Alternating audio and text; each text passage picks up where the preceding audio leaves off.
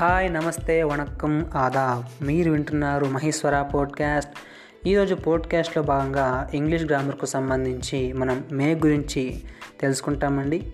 అలాగే నిన్న మనం కుడ్ గురించి కొద్దిగా చెప్పుకున్నాం. ఈరోజు కుడ్కు సంబంధించి నెగిటివ్ స్టేట్మెంట్ అలాగే పాజిటివ్ క్వశ్చన్ అనేది ఎలా ఉంటుందో చెప్పుకుందాం. చెప్పుకొని మే గురించి చెప్పుకుందాం ఫ్రెండ్స్. సో కుడ్ యొక్క నెగిటివ్ స్టేట్మెంట్ స్ట్రక్చర్ ఎలా ఉంటుందంటే subject plus could not plus V one plus object. అంటే వెళ్ళలేకపోయాను రాయలేకపోయాను చదవలేకపోయాను మాట్లాడలేకపోయాను అనే వాక్య నిర్మాణంలో అంటే ఆ సెంటెన్స్ స్ట్రక్చర్లో మనకు ఈ నెగిటివ్ స్టేట్మెంట్ను వాడతామండి. దానికి సంబంధించి కొన్ని ఉదాహరణలు చెప్తాను.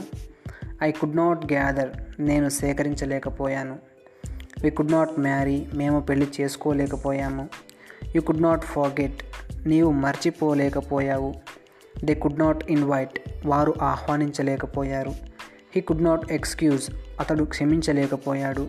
She good she could not organise ఆమె నిర్వహించలేకపోయింది. ఇట్ కుడ్ నాట్ ప్రొలాంగ్ అది పొడిగించలేకపోయింది. Raju could not print Raju ముద్రించలేకపోయాడు. So ఇవన్నీ కుడ్కు సంబంధించి నెగిటివ్ స్టేట్మెంట్ ఎగ్జాంపుల్స్ అండి. సో మనం ఈ కుడ్కు సంబంధించి పాజిటివ్ ఇంటరాగేటివ్ సెంటెన్స్ అంటే పాజిటివ్ క్వశ్చన్ని ఎలా ఫామ్ చేయాలో దాని స్ట్రక్చర్ ఏంటో తెలుసుకుందాం ఫ్రెండ్స్ ముఖ్యంగా గుర్తుపెట్టుకోండి ఇంటరాగేటివ్ సెంటెన్సెస్ అంటేనే లేకపోతే క్వశ్చన్స్ అంటేనే మనకు హెల్పింగ్ వర్బ్ అనేది ముందుకు వస్తుంది యాక్సిలరీ వర్బ్ అనేది ముందుకు వస్తుంది అది గుర్తుపెట్టుకోండి. సో దీని స్ట్రక్చర్ ఏంటంటే could plus subject plus V one plus object question mark ఇది దీని యొక్క స్ట్రక్చర్ అండి. అంటే వెళ్ళగలిగావా రాయగలిగావా నడవగలిగావా మాట్లాడగలిగావా అనే సెంటెన్స్ స్ట్రక్చర్లో మనం కుడ్తో ఈ ప్రశ్నను అడగొచ్చు. సో కొన్ని ఎగ్జాంపుల్స్ చూద్దామండి.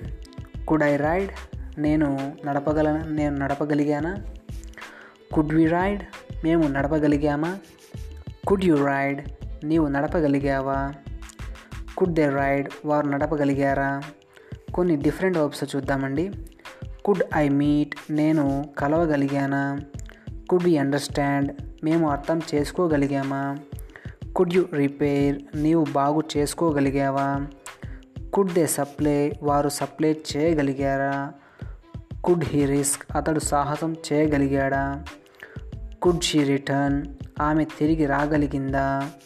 కుడ్ ఇట్ రెడ్యూస్ ఆమె అది అది తగ్గించగలిగిందా? కుడ్ శేఖర్ కంటెస్ట్ శేఖర్ పోటీ చేయగలిగాడా? ఇవన్నీ కూడా కుడ్కు సంబంధించి పాజిటివ్ ఇంటరాగేటివ్ సెంటెన్స్ లేకపోతే పాజిటివ్ క్వశ్చన్కి సంబంధించిన ఎగ్జాంపుల్స్ అండి.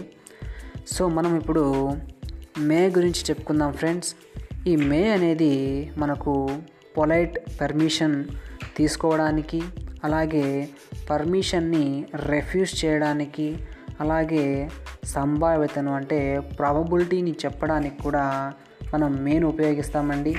కాబట్టి అటువంటి మే గురించి మే అనేది ఏంటి ఇంతకీ? మే అనేది ఒక మోడల్ యాక్సిలరీ వర్బ్ అనమాట లేకపోతే సెకండరీ యాక్సిలరీ వర్బ్ అనమాట గుర్తుపెట్టుకోండి. ఓకేనా? ముఖ్యంగా అది model auxiliary verb secondary auxiliary verb అదొక యాక్సిలరీ వర్బు. ఓకేనా? ఈ మేను మనం వెళ్ళొచ్చు రాయొచ్చు చదవచ్చు మాట్లాడొచ్చు అనే సెంటెన్స్ స్ట్రక్చర్లో ఉపయోగిస్తాం ఫ్రెండ్స్. దీని యొక్క సెంటెన్స్ స్ట్రక్చర్ మామూలుగా అంటే సాధారణమైన సెంటెన్స్ స్ట్రక్చర్ ఎలా ఉంటుందంటే అంటే positive sentence structure. Subject plus may plus V one plus object. So ఈ విధంగా ఉంటుంది. దీనికి సంబంధించి కొన్ని ఉదాహరణలు చూద్దాము.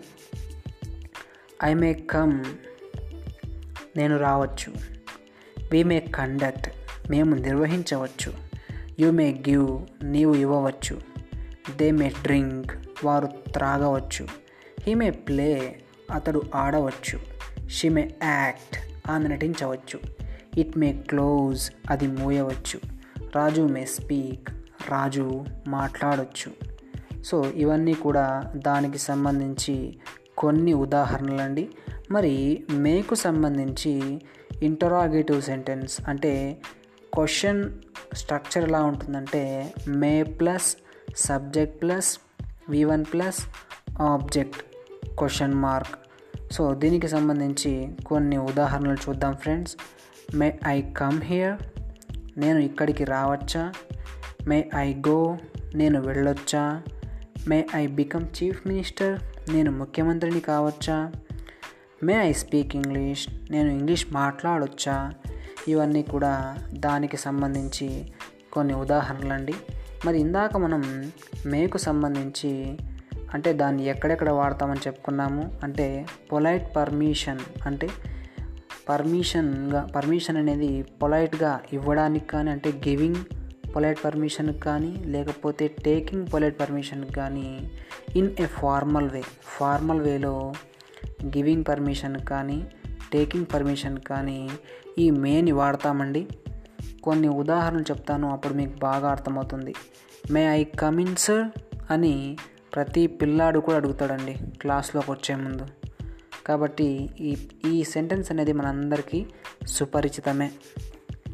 తర్వాత may I leave little earlier today may I use your cell phone ఇవన్నీ కూడా టేకింగ్ పర్మిషన్ అండి.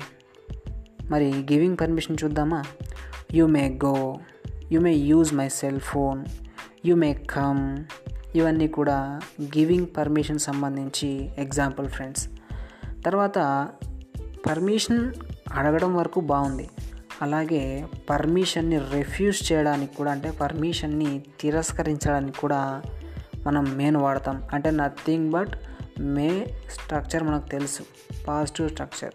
సో దానికి సంబంధించి నెగిటివ్గా మనం చెప్పుకుంటే అదే మనకు రెఫ్యూజింగ్ పర్మిషన్ అయిపోతుంది అనమాట for example you may not.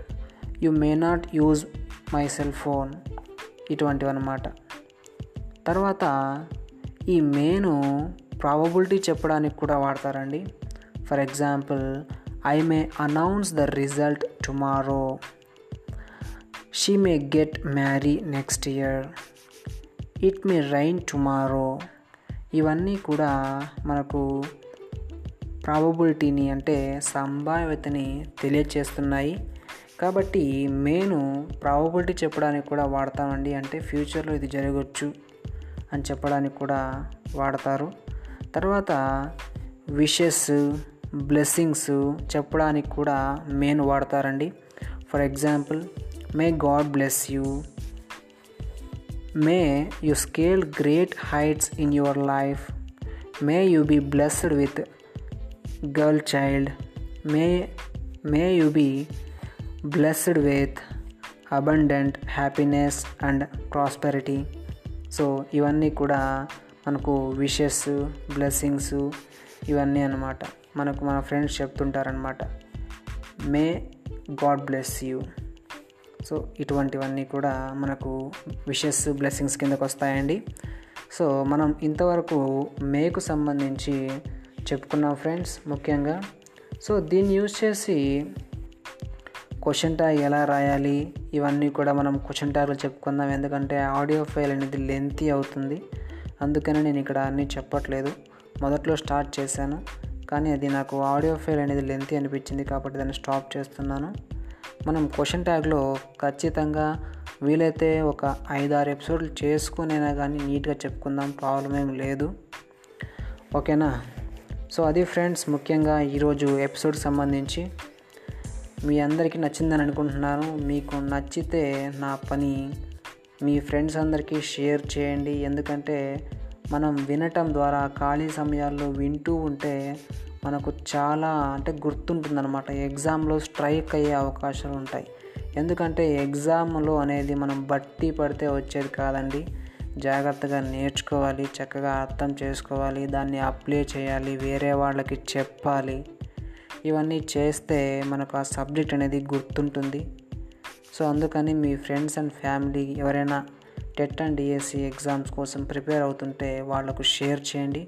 Thank you for listening my class. This is Mahesh KT signing off until the next session happy learning bye bye now